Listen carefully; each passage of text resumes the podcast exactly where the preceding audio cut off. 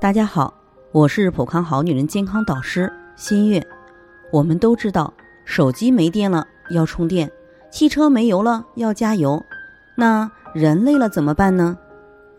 高品质的睡眠就是为我们人体充电。但在普康的会员当中，咨询失眠多梦的很多。就拿王女士来讲，从躺下到入睡，来回辗转反侧要四个多小时，睡着后还容易梦魇。总是受到惊吓而喊叫，或者感觉有什么东西压着自己，很可怕，造成他现在白天精神恍惚、疲惫。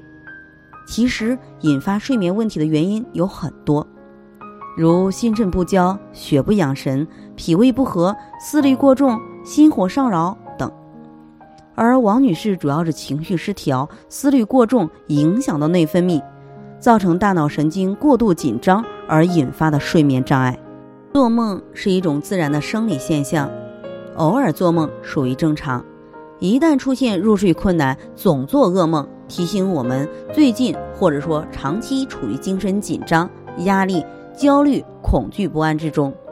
女性失眠噩梦更多的是情志失调引发的内分泌紊乱所致。睡眠是人体细胞更新代谢、排毒加油的时间。如果长期处于低质量的睡眠状态，不但一直消耗气血、消耗阳气，阴气生成也会越来越不足。当阴阳结损的时候，身体就容易出现大问题，比如猝死、大脑提前老化、血压升高、内分泌失调性疾病、肿瘤等。所以，一旦出现睡眠问题，需要及时调理。